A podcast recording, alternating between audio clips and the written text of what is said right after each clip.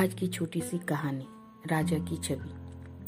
बहुत दिन पुरानी बात है एक राज्य में बहुत अच्छा राजा था, उनका नाम था कृष्णदेव वो बहुत अच्छा अपना राजकाज करते थे। उनका, जो पूर्वा पुरुष थे, वो भी बहुत अच्छे थे। उनका राजकार्य भी बहुत अच्छा था। उन्होंने अपना प्रजा को अपने पुत्र जैसे लालन पालन करते थे। इसी से उनका बहुत नाम ख्याति था।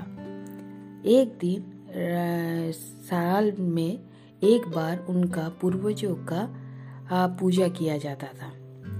तो उन, उनका एक कमरा था जिसमें पूर्वजों का छवि रखी हुई थी। तो वो साल में जब पूजा करने गए तो उन्होंने देखा कि उनके पूर्वज बहुत सुरवीर थे, बहुत अच्छा अच्छा काम किए थे।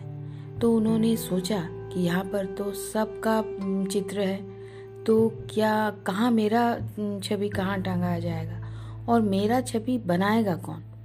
ये सोच में पड़ गए। तो उन्होंने अपने मंत्रियों को बुलाया कृष्णा देव ने और बोले कि मेरी एक छवि बनवाइए कि मेरा यहाँ पर एक उसी कमरे में टांगा जाएगा। तो मंत्रियों ने ऐलान कर दिया कि महाराज का जो बहुत सुंदर छवि बनाएगा, उनका, उनको पुरस्कृत किया जाएगा। तो जितना भी आदमी आए, वो सब मना कर देते थे कि मैं छवि नहीं बना सकता। तो मंत्री और राजा कृष्णदेव सबको चिंता में पड़ गया कि इनका छवि कोई क्यों नहीं बनाना चाहता। तो एक दिन क्या हुआ, एक चित्रकार आया और उन्होंने बोला कि मैं राज, महाराज का चित्र बनाऊँगा। तो सब मंत्री देखते रह गए। तो उन्होंने बोला, ठीक है, आप बनाओ। तो बोला, मुझे कुछ समय दीजिए। उन्होंने पंद्रह दिन का समय लिया और वो चित्र बनाने चले गए। उन्होंने पंद्रह दिन बाद एक बहुत ही सुंदर चित्र बना के लाया, जिसको देख के महाराज बहुत खुश हो गए और मंत्रियों भी हैरान रह गए।